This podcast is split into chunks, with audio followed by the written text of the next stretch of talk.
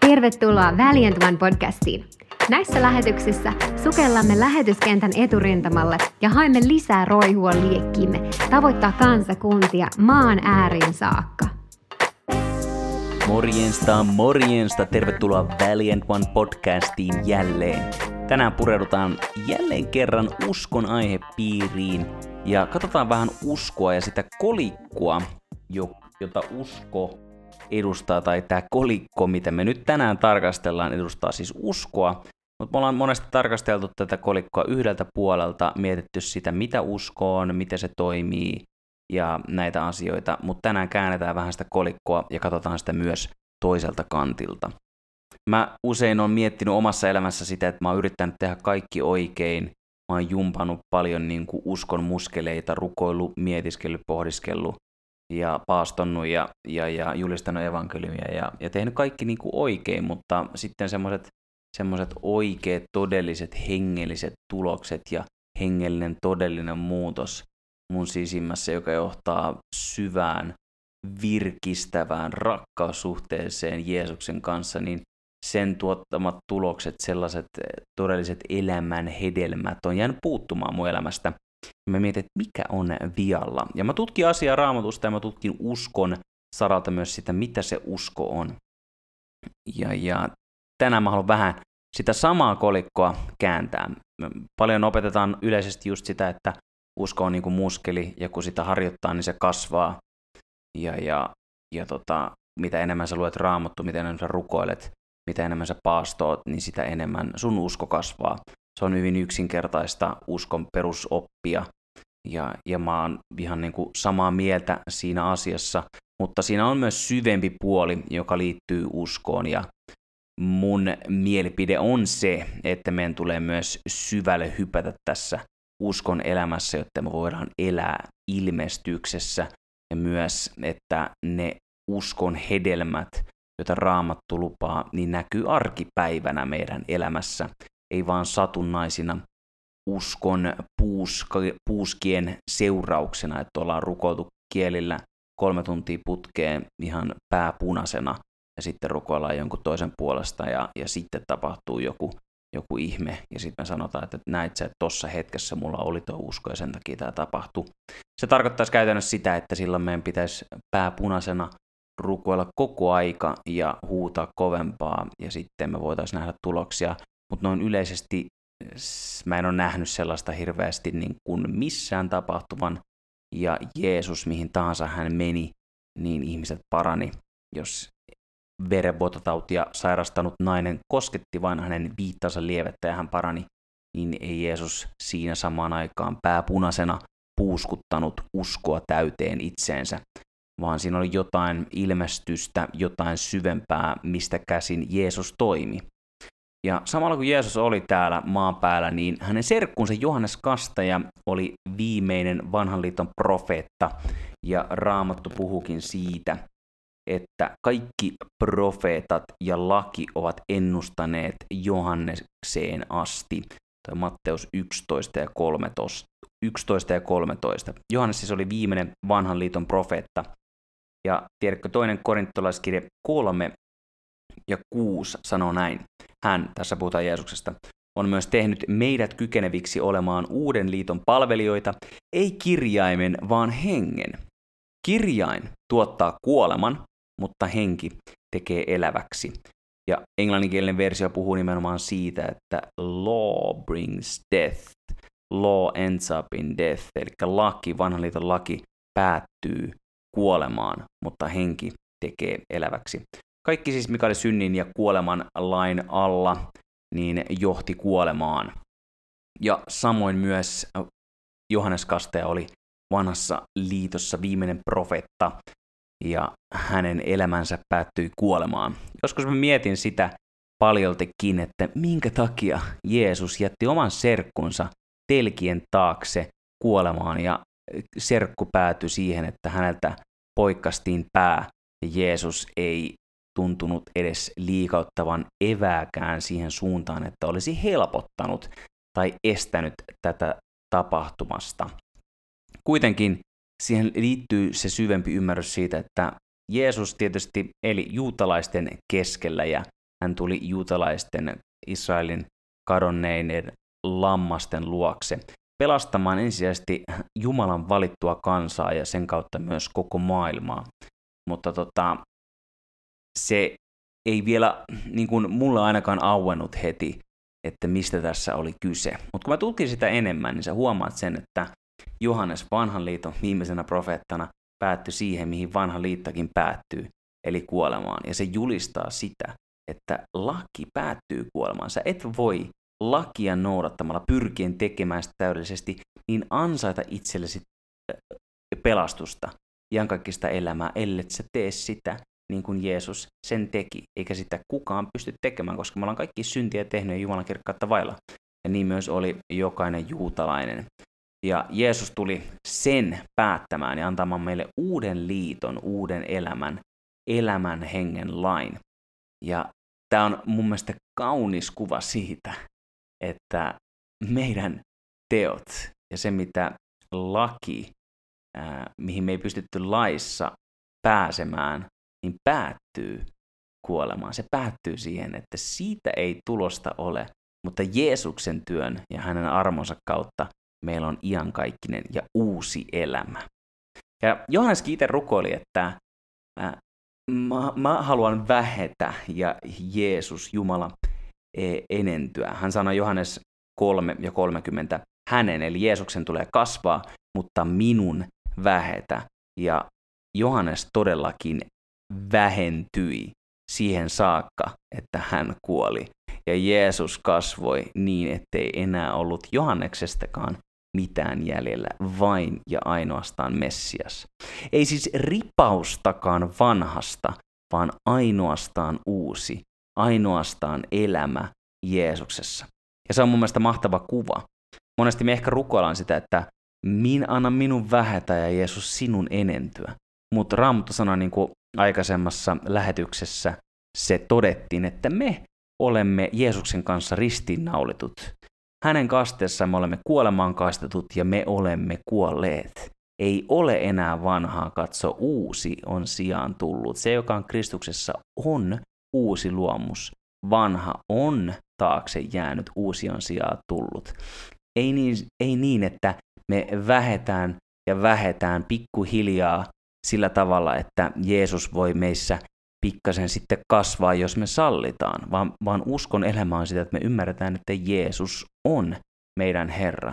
Ja hän rakkaudessaan tuli tappamaan meidät, meidän vanhan elämämme, että meillä voisi olla se elämä, johon meidät on alun perinkin luotu. Ja tämä edustaa sitä upeata evankelimia, missä me voidaan olla yksi kaikki valtiaan Jumalan kanssa meidän hengessämme. Mietin vähän Johanneksen elämää vielä. Johanneksen työtä. Hän oli Messian sirkku, sirkku.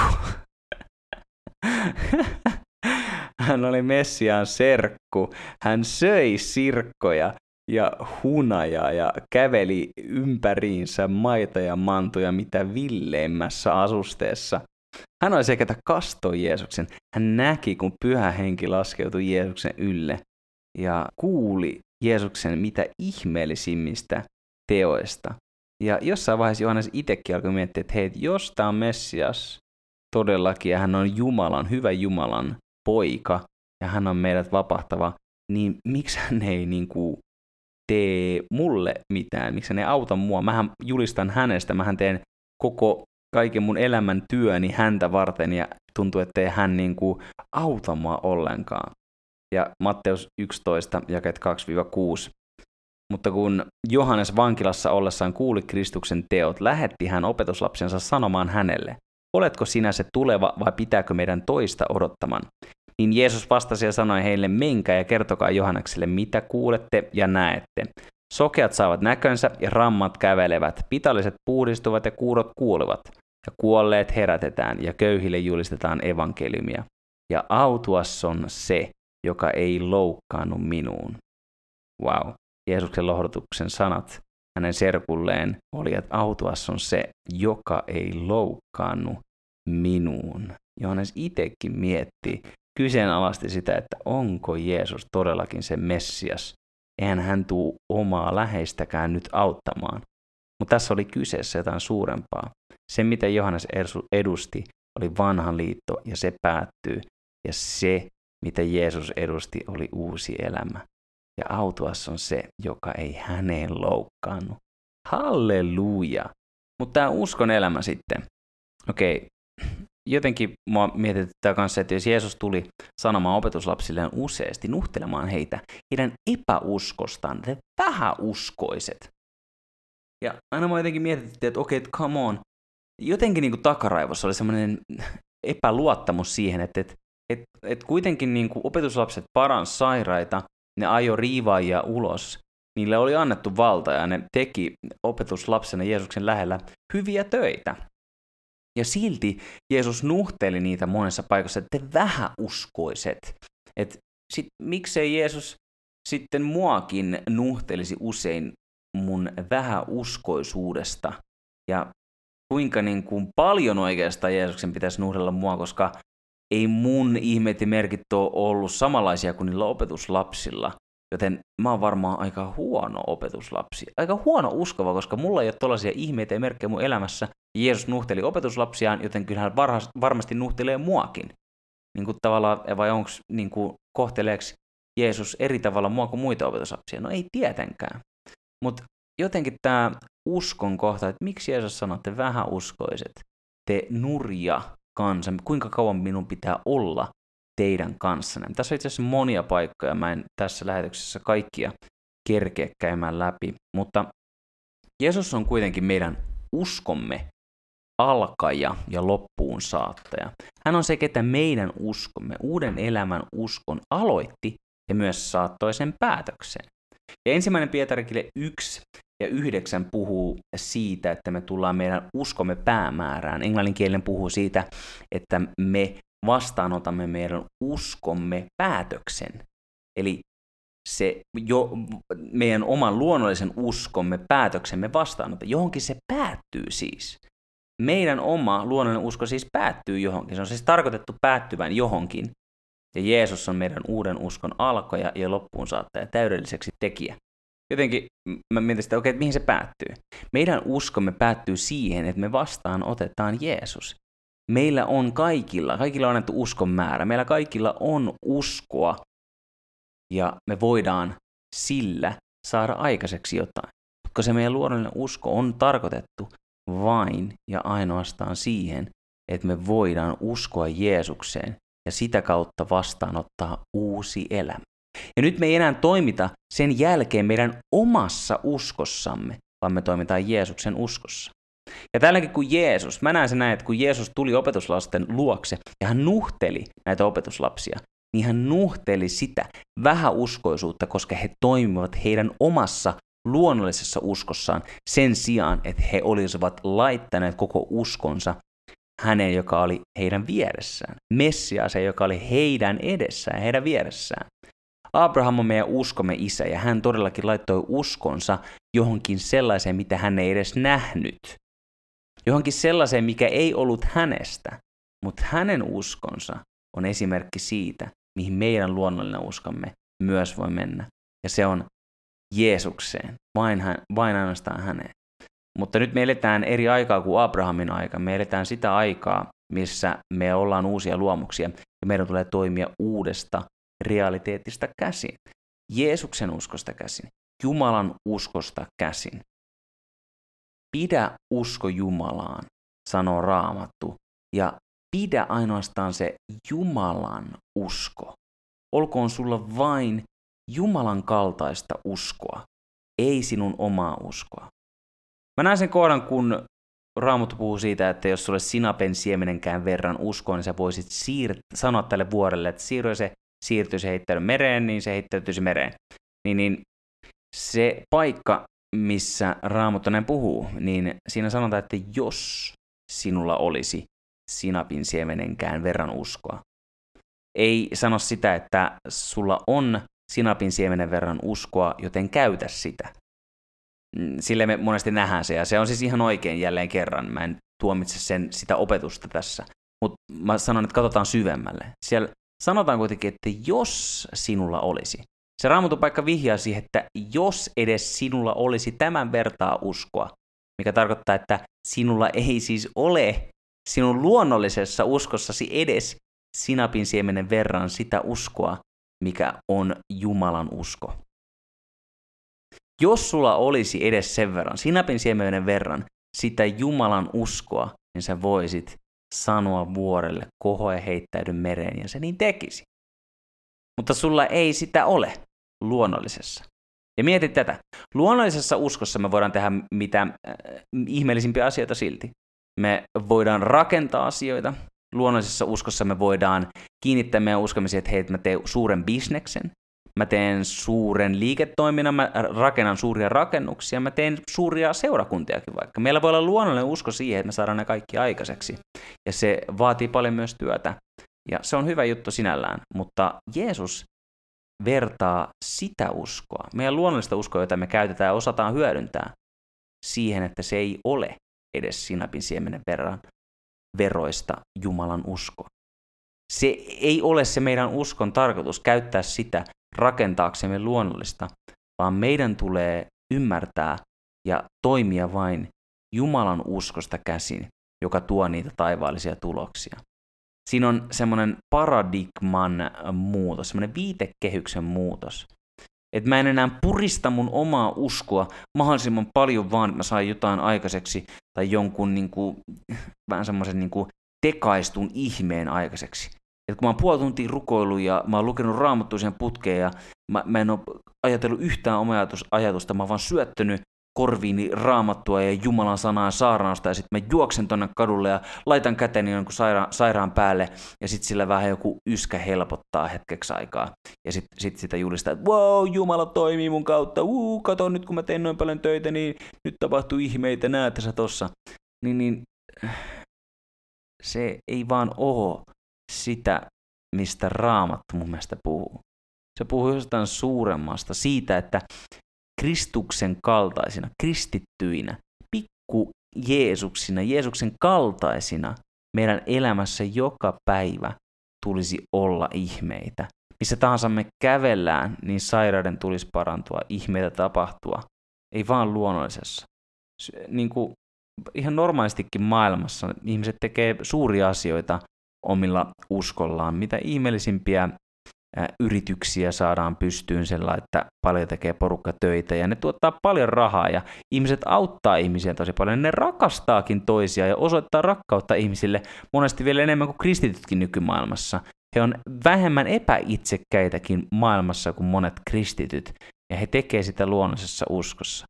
Meidän tulee ymmärtää, että meidän elämämme on Jeesuksen ja meidän uskomme on myös vaan Jeesuksen kautta toimivaa uskoa.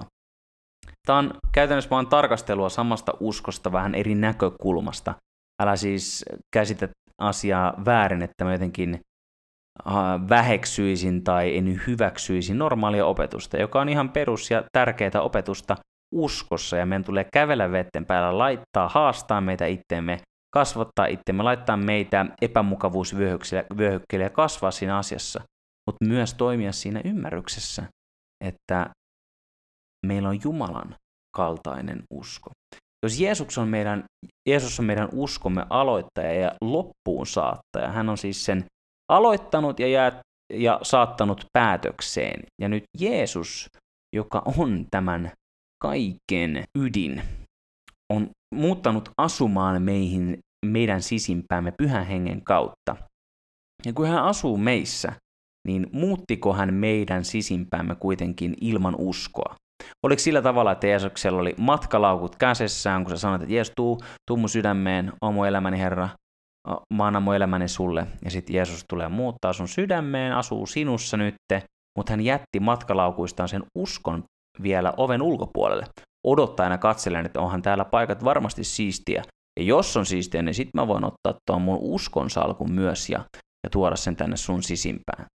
Tai oliko silleen, että Jeesus vaan pikkuhiljaa, pikkuvarvas edellä ensin astui sun sydämeen sisään, että no katsotaan, onko tämä oikeasti, onko tämä nyt oikeasti kuule hyvä juttu tänne muuttaa. En lähde kuule, en kyllä uusilla näillä mun lahjojen kanssa, mä en kyllä tänne tuu hengen hedelmiä, en kyllä tänne tuo tänne sisimpää, että en voi olla varma, voiko niitä tänne laittaa, kuule vähän on näkyy pölyä vielä tuolla. Ei vaan Jeesus, kun muuttaa meidän sisimpäämme, niin hän muuttaa kaikkien matkalaukkujen kanssa myös. Ja hän on tehnyt sen työn valmiiksi, joten kaikki se, mitä Jeesuksella on, on meidän käytettävissämme myös. Mutta meidän tulee karsia se meidän epäusko, uudistaa meidän mieli siitä vanhasta tottumuksesta elämään uuden mukaisesti. Ja silloin se uusi elämä jälleen kerran alkaa. Eikä ottaa samaa aihetta, mitä kaikissa jaksoissa ollaan pyöritty, mutta se on se evankeliumi, jossa me voidaan pyöriä meidän koko loppuelämämme. Mä en itse näe uskoa jotenkin erillisenä osana Jumalaa tai Jeesusta, joten joku semmoinen mystinen voima, joka toimii, joka toimii joidenkin taikasanojen tai puristusten kautta, vaan se on Jeesus itsessään. Sama asia kuin pelastus. Ei pelastus ole erillinen osa Jeesuksesta tai armo. Ei se ole erillinen osa Jeesuksesta. Se on Jeesus. Ylösnousemuskaan ei ole tapahtuma. Se on Jeesus. Jeesus sanoo, minä olen ylösnousemus ja elämä. Elämä ei ole tapahtuma tai joku ajanjakso, se on Jeesus. Samalla tavalla usko ei ole mystinen voima. Mä näen, että usko on Jeesus. Usko on persoona. Se toimii jälleen ilmestyksestä käsin. Se ei toimi niin kuin joidenkin toimintatapojen kautta tai joidenkin protokollien kautta. Se on, se on elämää, se on osa Jeesusta, se on ydintä sitä, ketä Jumala on. Ja samalla tavalla, kun me toimitaan uskossa, me toimitaan Jeesuksessa. Se on se on elämää. Me voimme elää uskosta. Me voimme elää uskon kautta. kautta. Live by faith. Me voidaan elää siitä. Ikään kuin se on meidän ruokaa, mistä me eletään. Me voidaan elää ilmestyksessä käsin, astuen uusiin asioihin ilman mitään epäilystä, ilman pelon häivääkään, tuoden elämää joka paikkaan, mihin me mennään. Raamattu puhuu myös siitä, että usko on luja luottamus siihen, mitä toivotaan. Ja englanninkielinen sanoo, että faith is the substance. Substance tarkoittaen ainesosa, eli usko on jotain ainesosaa. Ää, ei vaan semmoinen luja nojautuminen mysti- mystiseen voimaan, vaan se on joku ainesosa. Siinä on, jot- se on jotain käsin kosketeltavaa. Vaan mieti, mikä se käsin kosketeltava asia on. Siitä toivosta, jos se on niin kuin toivon ainesosa, se toivon todiste, niin mikä se todiste on? Se on jotain käsin kosketeltavaa. Mikä se on? Pitäisikö mun jättää tää jakso vaan tähän ja sä, sä jäät pohtimaan sitä asiaa itseksesi, mikä se ainesosa on. Ehkä me voidaan tehdä niin. Mutta mä sanoisin, että se ainesosa olet sinä. Kun sä elät uskosta ja sä tuot sen todeksi, niin sä olet sen toivon ainesosa. Ja sä olet se, ketä edustaa tässä ajassa Jeesusta ja voit tuoda pelastuksen ja elämän sun ympärille, missä tahansa sä kuljetkin. Kiitos kun kuuntelit tätä jaksoa. Oli kiva käydä näitä asioita sun kanssa läpi. Laita mulle kysymyksiä tähän liittyen, jos sulle herää asioita mieleen. Ja lue raamattua, vie nämä asiat pyhälle hengelle ja anna hänen opettaa sua yhä enemmän ja enemmän.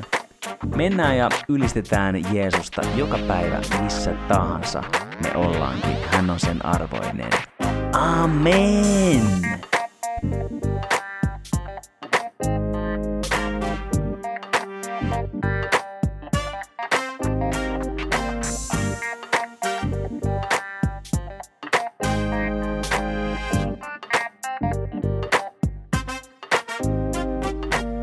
Kiitos ajastasi ja osallistumisestasi. Laita lähetys seurantaan, niin pääset kätevästi kuulemaan tulevia jaksoja. Lisätietoja löydät verkkosivuilta valiant.one eli valiant.one. Sivujen kautta pääset myös mukaan tavoittamaan kadotettuja maan äärissä. Ole siunattu ääriä myöten jäsen yli.